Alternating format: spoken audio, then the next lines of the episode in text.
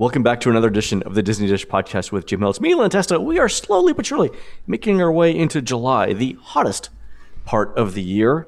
But that's fine because it gives us more things to do outside mow the lawn, wash the car, all kinds of other activities that you can do while listening on headphones to this show.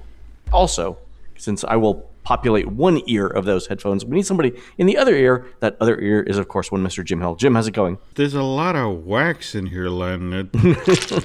it's atmosphere, Jim. It's atmosphere. Okay, gotta go get a Q-tip. Anyway, I, I'm I'm glad to be here. Echo, echo, echo, echo, echo. All right, Jim, you've got some some news coming out of the Disney Corporation that may affect theme parks, right? Yeah, Mr. Lasseter is headed out of the Walt Disney Company come the tail end of 2019. And to pick up the slack, to replace John, Disney has decided it needs to get two chief creative officers in place. On the Walt Disney Animation Studio side, we have Jennifer Lee, who you folks probably know as the co director, along with Chris Buck of Frozen. She wrote the screenplay for Wrinkle in Time. And on the Pixar side, we have Pete Docter. And Pete, he's the gentleman who directed Monsters Inc. back in 2001, up in 2009, and Inside Out in 2015. And Pete is a theme park geek from way back. Like I remember once talking with Tony Baxter about an after hours tour that he personally gave Mr. Docter of Disneyland Park. And supposedly, when Tony took Pete backstage at the Indiana Jones adventure to the garage where they work on the troop transports after hours, he kind of lost his mind. It's like, oh my God, I'm, I'm here with the vehicles. And, uh, you know. He's been collaborating with Imagineer Chris Merritt on a, a book about Disney legend Marc Davis. And the thing is, all of us know Marc's work on animated films like Peter Pan and Cinderella and that sort of thing, but Pete felt that there hadn't been a definitive book about Marc's work at WED. So he and Chris have been collaborating on this book. Uh, Coffee Table book will be out in 2019, and it's not only filled with amazing full color sketches and paintings of Marc's work for the Jungle Cruise, Pirates of the Caribbean, and the Haunted Mansion, but also a whole bunch of Davis design projects that never made it into parks like Western River, the Enchanted Snow Palace, and even Fort Wilderness's Adventure House, which Len, you have to see if only for the giant scary chickens. I don't know how this didn't end up as a thing. When you are the chief creative officer, that means not only are you working on the studio side, but you also work with Imagineering.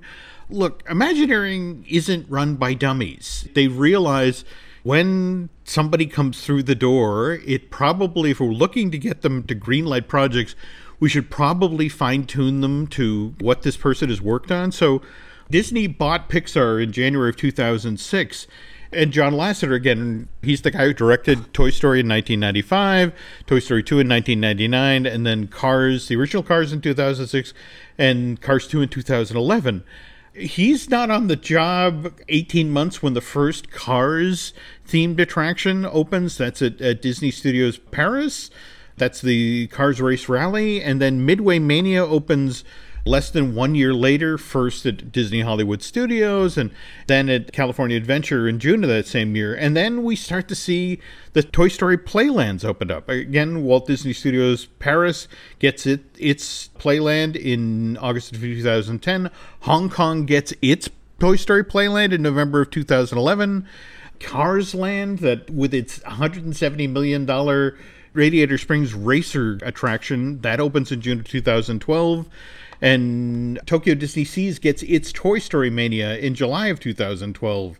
Mm-hmm. And just to bring things home here, just in the past month or two, we've got a Toy Story Land open at Shanghai Disneyland. Uh, that was in April. And Toy Story Land, of course, as we were just talking about, opens at Hollywood Studios on the 30th this month. And they fine tuned all of these pitches to John because they knew that John, having direct Cars Land and directed Toy Story, that these were going to be the things that he'd go to the board and champion and would get funding. So let's review here. We have Pete Docter, director of Monsters Inc. What do you want to bet the Monsters coaster thing that was off the table for Disney Hollywood Studios for all those years is going to suddenly be pushed to the front again? It could explain partly why they didn't move forward with that Magic Kingdom theater thing, right? If because we've talked about a Monsters coaster back there, right? Mm-hmm. Also, given Pete directed Inside Out, the smart money right now is on Imagination getting an Inside Out overlay. That would make sense. And meanwhile, given that Frozen has just opened on Broadway, Frozen 2 is being prepped for November release in 2019. Anticipate that there is a lot more Frozen stuff coming for Disney parks and resorts. Uh, likewise, again, given Jennifer's ties to, to Zootopia, not going to be a surprise to see Zootopia jump to the front. And but again, a lot of this is just the guys at Imagineering being smart politically. When you, you show a wonderful new land to your chief creative officer and they go, Oh, hey, that's the film I worked on. And boy, you guys have done a good job. And let me go talk to the board. Don't be surprised, folks, if we see lots of Monster Inc. stuff. And just coincidentally, again, that we have the Monsters Inc. series that's, that's showing up on the Disney subscription channel that's launching next year with these new folks in place and what they've worked on, don't be surprised if you see very specific projects being pushed that much harder in, in the parks in, in, much the same way as we saw all this Toy Story and Cars Land stuff. What's the phrase? Uh, new players, new game. That's why uh, my boss used to say every time somebody new came on the team. Yeah. Anytime, anytime there was a reorganization. Mm-hmm. All right, Jimmy, you mentioned surveys. I want to move on to that for the main mm-hmm. part of our show. There's a Disney set out sent out a couple of interesting surveys lately. One of them is on a topic that we've talked about before. That's Minnie Vans, and another one is on something new. Let's go over both of those for the main part of our show here. The first one I want to talk about is the surveys related to Disney's ride sharing service that they're partnering with Lyft on. This is the thing called Minnie Vans. They're the red and white polka dotted Minnie Vans or crossover vehicles that you see all around property. I've been counting as I've gone around Walt Disney World property. You know, there uh, each each vehicle has a number on the side of it. I've been looking for the highest numbered Minnie Van that I could find. Lately, remember Jim, they started off with 27 of these. Mm-hmm. The uh, the highest number I've seen so far now is 61. Woof. Which okay. indicates that they've more than doubled since starting. But here's the survey question that uh, that got sent out. By the way, uh, shout out to Scott Sanders of the DCL blog who sent us this in the next survey that we're about to talk about. So the question that Disney sent out in the Minnie Van surveys was phrased this way How would each of the following impact your likelihood to use the Minnie Van service? First one was hybrid or electric vehicles. The second one uh, was basically the opposite of that larger vehicles that accommodate more than six passengers or have extra room for belongings, e.g., strollers. Another one would be as if they offered more than two child safety seats per vehicle. Another option, and this is where I want to get your comments, Jim service to destinations outside of Walt Disney World, e.g., to outlet malls, sports arenas, etc. What do you think about that? It wasn't all that long ago you were telling the story about the folks who were being dropped off at the airport who were saying, "Look, I'm coming back in three weeks, yeah, and I love it." They wanted to book it, you know, six months or nine months from now. Yeah, yeah, that clientele with that deep a pocket, they don't necessarily want to be limited to run me to the airport or pick me up or run me around property. They want the fun of actually being able to run out to International Drive and and do the Orlando Eye or that sort of thing with their Minnie Van. It's funny you mentioned that because I talked to a couple of people who used the Minnie Van service for the first time in the last couple of weeks, and they said two things. One is it's it's way more expensive than traditional ride sharing services, mm-hmm. but the other thing that they said, and this was interesting, that because it's a Disney owned car mm-hmm. driven by a Disney employee, it's basically a mobile version of the Disney bubble mm-hmm. that you could, if you wanted to go to the outlet malls, you would basically extend the Disney bubble out to the outlet malls, or if you wanted to go to another theme park, or you wanted to go to catch a game at uh, downtown. It's a way of keeping you in the quote in the bubble as long as you can. And for a deeper pocketed guest, that has a mighty appeal. I'm not limited to when I cross the barrier on property.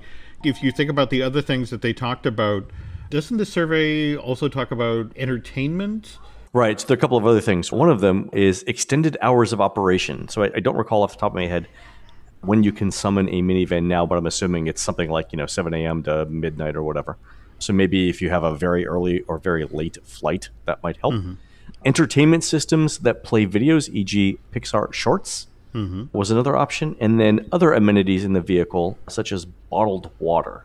Mm-hmm. Amenities like bottled water are fairly standard in most of the Ubers and Lyfts that I'm taking these days. And I would say the nicer cars that I have do have entertainment systems in them. I remember I had one Uber driver who had built in small LCD screens in the back of his car seats so that we could watch videos while we were being driven the 11 minutes home from my you know from Epcot to my house. That was impressive, and and I would I, I could see how kids would be super entertained by uh, that. The one question in here, the one amenity that is in here that I don't really understand, and I'd like to get your take on, Jim, is this: there's an option to indicate that you would like to see smaller vehicles that accommodate smaller parties of three or fewer. No child safety seats available. Why? Is it part of the whole concern about the carbon footprint of two people in a six passenger car? reading between the lines here, there will be giant minivan vehicles. If you need that SUV for you know schlepping a larger party that's got strollers and lots of bags, that mm-hmm. would be available. But at the same time, just the fun of say being able to roll up to Disney Springs and roll out of a mini themed Mini Cooper. A mini mini? A mini mini. In theory, further on down the line, you'll be able to go to a site to book your Minnie Van experience. And it's like, do you want to go in the fun little car, have the clown car experience, or you know, are you you coming with your giant party and want to make a statement at the airport? Yeah, yeah, yeah. I get that. Yeah. The other thing that's frankly not being said here yet, and I'm fascinated that this didn't come as part of the survey, is the notion of do you want to book your Minnie Van for the day? Oh, yeah. you talked about extending your Disney bubble. It's like, okay, so I'm I've got my Minnie Van for the day. I can roll around property. I can roll off property. I can go down to 192 and get food or that sort of thing. But I'm I'm in my cool Minnie Van. What I've heard so far is that Disney legal is still not sure how they feel about this. I mean, there's Yeah. kind of the whole this is why we didn't do a Disney airline because we don't want a picture of a tail with Mickey Mouse's face on it sticking up out of a cornfield. Right. We don't want a Minnie Van to be involved in an accident on out on I And, four. and it's going to happen, right? It's it's an It is. eventuality. It it's is. it's you drive enough, it'll it'll happen. I'm I'm interested though, Jim, in this question about being able to keep the Minnie Van all day because Mm-hmm. I've recently visited different cities where I've had to ride share between three different destinations in a very short amount of time, and each time I did that, in no matter what city I'm in, it is seven to ten minutes every time I want to get a car. That's just to find the, the nearest driver, have them mm-hmm. navigate traffic, and find the right spot to pick me up. Mm-hmm. But that's 30 minutes in a day. And 30 minutes in a day is a lot, especially when you're traveling. I could see a case where maybe if you don't have the same car, but someone knows that you're there and will be there to pick you up ahead of time. Mm-hmm. That's an interesting idea. the point you make about losing a half hour out of a day, and it's like when you're on vacation at Walt Disney World, that's actually a good chunk of time. half hour out of a day is probably twenty dollars in ticket time. Yeah, so so that's the, that's probably the price point. Price is probably mm-hmm. twenty two fifty. But all right, all right, Jim. The other the other survey that I want to talk about is a technology related survey that Walt Disney Parks and Resorts sent out, but mm-hmm. they sent out to guests who had taken a Disney cruise recently. Now, the interesting thing about those two facts is that the survey doesn't necessarily deal only with Disney Cruise Line and technology. Let's go through the questions here, and I want to ask you what Disney's thinking, what mm-hmm. Disney's trying to get at by asking these questions. You ready? Sure. The first part of the survey is basic demographics. You know, did you, did you recently go on a Disney cruise? Where are you from, and so on. It starts to get interesting around the ninth question, Mm-hmm. which asks which, if any, of the following devices does your household own and use? And it starts off with things like fitness trackers, you know, Fitbits, TomToms, Jawbones. Mm-hmm. It asks about e-readers, Amazon Kindle, and so on. Portable smartphone battery chargers. Then it starts getting a little freaky. Mm-hmm. Virtual reality headsets, wearable body mounted video cameras, so GoPros, standalone voice controlled virtual assistants, drone or camera drone, 3D printer, 360 degree camera, and smart glasses like Google Glass or Snapchat spectacles. And there's a few other in there that I didn't read, but some a fairly wide range of technology there. What? Why, why are they asking about so much? Why doesn't it just do you on a phone? You and I both know about the three new ships that are joining the line. Mm-hmm. And the old cliche about when you build a cruise ship is you lay the keel in one financial market and you launch the ship and it get completely different. From one recession to another, right? yeah. And so part of this really is about when we're checking with the folks who, who have taken a Disney cruise, how many early adopters are we actually talking about? There- There's literally an entire question later on about being an early adopter and the, There the kinds go. of technology. Yeah. there's this fascinating sort of in-house battle that's going on right now because remember one of the initial conceits of the Disney Cruise Line was the return to the elegance and the luxury of cruising in the 1930s and the 1940s. So the mm-hmm. stylization of the ship, the atrium as you arrive, Right. Art Deco and Art Nouveau, which harken back to those particular time periods. Right. Disney's been doing a lot of post cruise surveys, much like these. And the pushback is from a technology point of view. It's like, I love the cruise experience, but all too often I wasn't able to use devices. In fact, it, it's interesting the drone question, mm-hmm. because that's actually come up quite a bit on with the, the cruise of the ships because people want to be able to do that video of the ship and show their friends and family this is the amazing elegant huge ship that i just sailed on and so can i fly my drone around your boat? And it's just like no of course not. Well, I'm not worried about the drones necessarily flying around the ship. What I'm worried about is people banging them off the hull and then the resulting litter floating around the Caribbean because that's what would happen. Yeah. I, I guess they've actually test driven, so to speak, you know, the notion of, well, would you like a, a flyover of the ship? Because uh, we have a pilot here that will, you know, for example, fly the drone. Your family stand on the balcony, wave to the drone, and then we'll pull the drone out and do a flyover of the ship, and Yeah. we will sell that video to you. But yeah, I That's mean, an th- idea. This, this is all about when you look at it, for example, the virtual reality goggles that they ask about there. Mm-hmm. That's about the void, Len. Oh yeah, uh, but by the way, after the last time I did the void, I went out and bought a pair of VR goggles, just uh, inexpensive ones, just to just to see what the hype was about, and uh, I can definitely see buying a, uh, a more expensive pair. Yeah. The, you're right about the point about the styling because if I if I think about what I want in a cruise ship, what I want in a cruise ship is 1920s to 1940s style, style of a specific period, but with all of the modern conveniences of home. I want a voice activated 1940s steamship. That's that's what I want. I want I want all of the styling of back then with all of the technology of today married together. And and, and by 1940s, I mean I would also be be fine with the 1960s mid-century modern. That's what I want. That's kind of an interesting Venn diagram to, to try to put out on the ocean land. I'm not saying I won't pay for it. Yeah. Oh, well, please, you know, go on with the other Yeah, let's questions. go on to the next story. So the next the next question gets even more esoteric. Mm-hmm. It asks which, if any, smart devices for the home does your household use or own and use? So Wi-Fi enabled home video camera, smart security system, smart outlets. So the Belkin Wemo switch, the iHome smart plug, which I've never heard of, the smart home intelligent door lock, which I have because I've actually bought one. Smart home light bulbs, again, I have those. Smart home thermostat, a Nest, I have those. Video doorbell, don't use it, but Nest makes one. And then smart home uh, smoke or carbon monoxide detectors. Again, Nest makes uh, one of those as well. What does that have to do with cruising, though? I don't understand. Or is it just a like a we're trying to figure out how, how much of a geek you are with that? Actually, it's more about fine tuning what your cabin experience is going to be on these next three ships. Oh, got it, got it, got it, got it. Okay, okay. the keyhole doorbell th- thing you were just mentioning. Who's outside the cabin? Oh, it's the uh, purser. I'll give you a hint, Jim. It's your stateroom attendant. That's the only person that's ever going to knock on your door. yeah, Look, it's Aunt Bertha. What are you doing here? What? there you No, go. it's your stateroom attendant.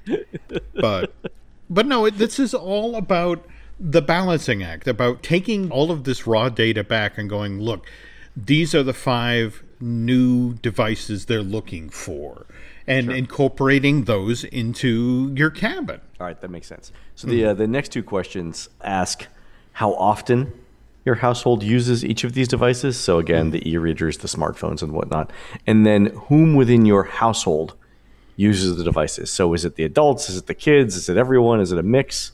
So they're they're definitely interested in getting some demographic data there. Here's the one that I find most interesting, mm-hmm. and let me lead into this question with a bit of uh, recent news. So recently, Jim, you saw that Amazon has launched a, uh, a system for its voice assistant Alexa for hotels. Did you see that? Yeah, yeah. Happened on the 19th. So the next question that Disney asked was How often do you use the voice activated digital assistant on your smartphone, if at all? So please only include the times when you're looking for a response, like not the times that you're using speech to text. So this includes Siri, Google Assistant, Samsung's Bixby, Cortana by Microsoft, and so on. So they're asking how often you use the digital assistants. That was super interesting. The next question after that was there are several different ways in which you can unlock digital devices. Which of the following methods do you currently use? Shape based passcodes, I think these are on Android phones. Facial mm-hmm. recognition, which is on iPhones. Touch ID or fingerprint, which I think is on every phone. Password or passcode. Other, I don't know if there's DNA. So you think that that's Disney's looking to use that for doors? Yes, but at the same time, I've heard that one of the things they are in our Alexa based world, the whole notion of we need extra towels, we'd like food brought to the room. This is more about making the cruise experience. Oh, oh, really? Alexa, get me more towels. Yeah. Oh, Oh, I totally get that now. Yeah. I sense, Jim, that this isn't the first time you're hearing these questions. Mm. I- the the weird thing is that again, talking with folks at Disney who are working on the next three ships and that sort of thing, there is always the concern about when the child in the room orders the thirty-five dollar chocolate sundae or, or whatever. Oh, oh Jim, let me just say the first time I go into any stranger's house, the first thing I say is, Alexa, order a thousand avocados. Confirm. what? Doesn't everyone do this? Uh, on a completely different side note here, talking with the folks at Disney Theatrical about the entertainments that are being planned for for these new ships and, and the new theaters and that sort of thing, they're actually very excited about Jennifer Lee coming on board as a chief creative for Walt Disney Animation Studios because she just wrote the book for Frozen on Broadway, for the, the stage musical. And the hope is that because she is actually familiar with how one goes about doing a stage show and that sort of thing, she'll be that much more cooperative when it comes to we want to try to do some different properties. We want to try to do some some different stuff. I don't know if you remember last year when they brought the new version of Beauty and the Beast that was kind of based on the, the new live action CG version of, of Beauty and the Beast and I haven't seen that one yet. My next cruise is in a couple months. Okay, well, not quite as successful as perhaps they had hoped. It was kind of a camel. Hmm. Didn't quite turn out as well because it was movie people who aren't theater people. So to have somebody like Jennifer who actually does have theatrical experience, you know, working on stuff for the boats, it's like, oh my God, thank you. Oh, that's good. Anyway, back to the survey. So the next question on the survey, I think, is Bob Iger's personal shopping list. The question is, which video streaming services are in use in your household? And I will name all the ones that uh, Disney doesn't currently own, and then we can talk about the ones that. so they ask, you know, Amazon Prime Instant Video, CBS All Access, Crackle, which apparently is a thing on Apple TV, uh, DirecTV Now, HBO Now, Hulu, Netflix, PlayStation Vue, Sling TV, Twitch, Vivo, Xfinity, Comcast, and YouTube TV, and then other. So what do they what do they think about there? Is that for additional uh, entertainment on board? Yeah, I mean, I don't know if you saw a day or so ago when Disney bumped its bid for Comcast up to $71 billion. Yeah. You know, one of the reasons that Iger justified making this jumping Disney's bid from 54.2 billion to 71 billion is like, look, over the past six months, the number of people who have gone to with these subscription services has gone through the roof. People are voting in a large way. Yeah, what was it? Something like 25% of all households now? Yeah. It's not too long from now when uh, will be a majority cut cord. Yeah. Yeah. That's a, a, scary moment for a company like Disney, which is why, yeah. again, the Fox acquisition to have all of this content. So you then become a you know a company that's very comfortable with doing things subscription wise. But this really is about gathering this information and making sure that these next three ships offer what folks who are going for a luxury Disney cruise will expect to find. And it's like these days, it's going to be I want to be able to watch my subscription channels. I want to watch, be able to watch the marvelous Mrs. Maisel while I'm out on the That's on the sea. a great show. I, I didn't think I would like it, but uh, Laurel started watching. It. I think it's it's very funny. Yeah, yeah. Here's the confusing section of the survey for me. Mm-hmm. Uh, there's two questions that deal with this. I'll read them to you. Do you use Google's Smart Reply or similar email features from another company? Smart Reply is a tool in the Gmail app that will suggest basic responses to email. Mm-hmm. This app also learns as you use it, so it can determine which types of responses you choose or which you don't choose and take that into account as it suggests responses. So that's the first question do you use it? The second question is are you interested in using Smart Reply or a similar email feature? What does this have to do with cruises? Let's say day one of the cruise, you're sitting out on the deck in your, your wonderful folding chair and you decide that you want a Mai Tai.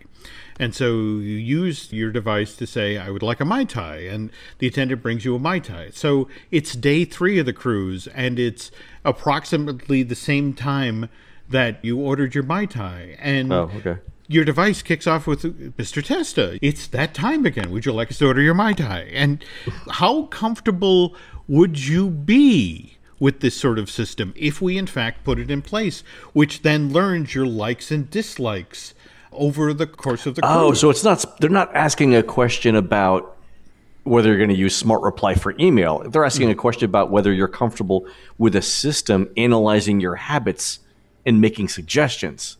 This is the first time I've seen this survey, Jim. You've clearly seen this survey before. La la la la. Okay, all right, fair enough. Literally, I didn't think of that until okay, I got it. I got it now. All right. Let's just think about it. We did that show two and three weeks ago about all of this time and money that Disney's putting into machine learning. This is a how comfortable are you with the outcomes of that?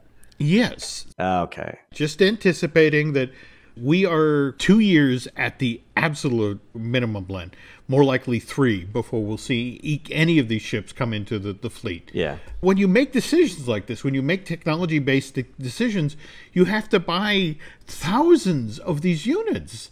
And it's just sort of like, tell me we're betting on the right horse. Give yeah. me information about what early adopters are going with, the millennials, which is the customer we're now chasing yeah. to do the cruise experience. What do they want when they get into their stateroom? And it's not just a warm towel rack. Huh. Speaking of uh, amenities, so I'm going to finish up here with the last two set of questions. There's some other stuff in this survey about how often you use technology and and whatnot. But uh, but I'm going to come up with uh, two two last questions here, and we'll we'll talk about that and we'll close the show.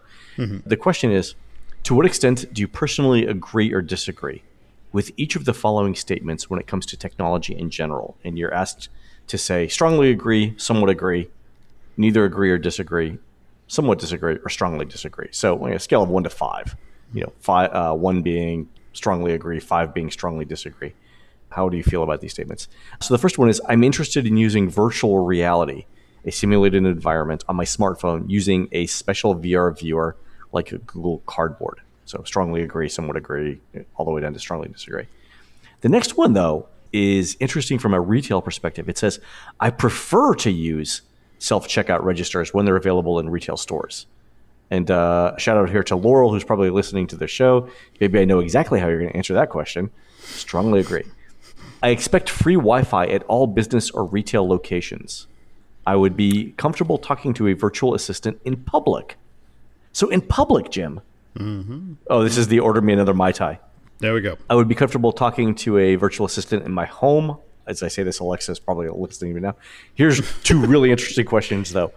I am comfortable making purchases greater than $1,000 on my smartphone. And I am comfortable making purchases greater than $10,000 on my smartphone. Hello, Disney Onboard Art Gallery. Oh, okay. All right. Actually, you could book your next cruise online too, and that's probably more. It's definitely more than a thousand dollars. Mm, definitely. I like the option of using an app to control my stateroom environment, thermostat, curtains, room service orders, etc. And then last question, my friends come to me for advice and technology. So here they're looking for expert users, early adopters, sort of the lead the lead user in the innovation space, right? But here's the problem, Len. Yes, the Disney Cruise Line has introduced an entire new generation, young families and that sort of thing, to the cruise experience. Hard reality is that still a very strong percentage of the cruise business, both Disney and elsewhere, are retirees who are not Yeah. as technically savvy. And this is the crossroads that the Disney Cruise Line finds itself at. They want these new ships, the, these new top of the line ships with still going to have the classic design elements, the, the very things you were talking about, the 20 to the 1940s type styling. But they want these staterooms to not only be able to serve the millennial who, uh, as they said, you know, wants to be able to talk to the device and control the thermostat and the, the lights, Yeah. and but they also want the old farts like myself who are, you know, uh, can sometimes be Luddites. To not spend the entire cruise bitching about keeps talking to me. I, I just want a towel. I didn't tell the oven 975 degrees. I don't care what it says. Yeah. there you go. It's lying. it's a tough balancing act. Yeah. Especially since a cruise ship is like a house and Mm-hmm. that you're you're going to keep it for 25 years. Oh, absolutely. Right. Absolutely. And Um, so the technology, the infrastructure that you build in, once it's there, it's going to be there for a very long time because, like a house, you're not going to move out of it to remodel it. The way that ships make money is, is by staying in service. So this is uh, this is super interesting to see what they're uh, what they're going to do. My sense is most of this will be wireless devices and technology, and that's why they're asking about the Bluetooth and the other things. No, absolutely, absolutely. But by the time we all go on board these ships, because of just the way technology works, it it's going to be cutting edge for about thirty five seconds. Yeah, I mean the the earliest of these is three or four years from now, right? Yeah, and so just anticipate it will be really really cool, and then in two years later it'll be quaint, and then it's like five years we'll be complaining about why hasn't Disney upgraded this thing. Well, hopefully, hopefully again, if they're doing uh, wireless technology and everything's modular, it'll be easier to replace. That's true. But yeah, I get that's your point. true. They uh, once they install it, they've got to they've got to get their money back on it. But anyway, it's a fascinating survey and a fascinating peek over the horizon. It is. Uh, thanks again to uh, to Scott for sending this one in. And by the way, a lot of these very same technologies are being talked about for the Disney parks and resorts. Yeah. So again, we, we said the, the survey was sent out by Parks and Resorts, not by Yep. the cruise line. No, absolutely. but they're they're looking yeah. to so I, I. I imagine there's some sharing of answers going on there we go. uh, around the, the, the Disney corporate boardroom for both of these things. Because anything you can do on a ship, you can do in a, in a resort, right? Absolutely. All right, folks, that's going to do it for this show. Don't forget, we are produced fabulously by Aaron Adams. Speaking of surveys, please go onto iTunes and write a review of our show and tell us what you would like to hear next. For Jim, this is Len. We will see you on the next show.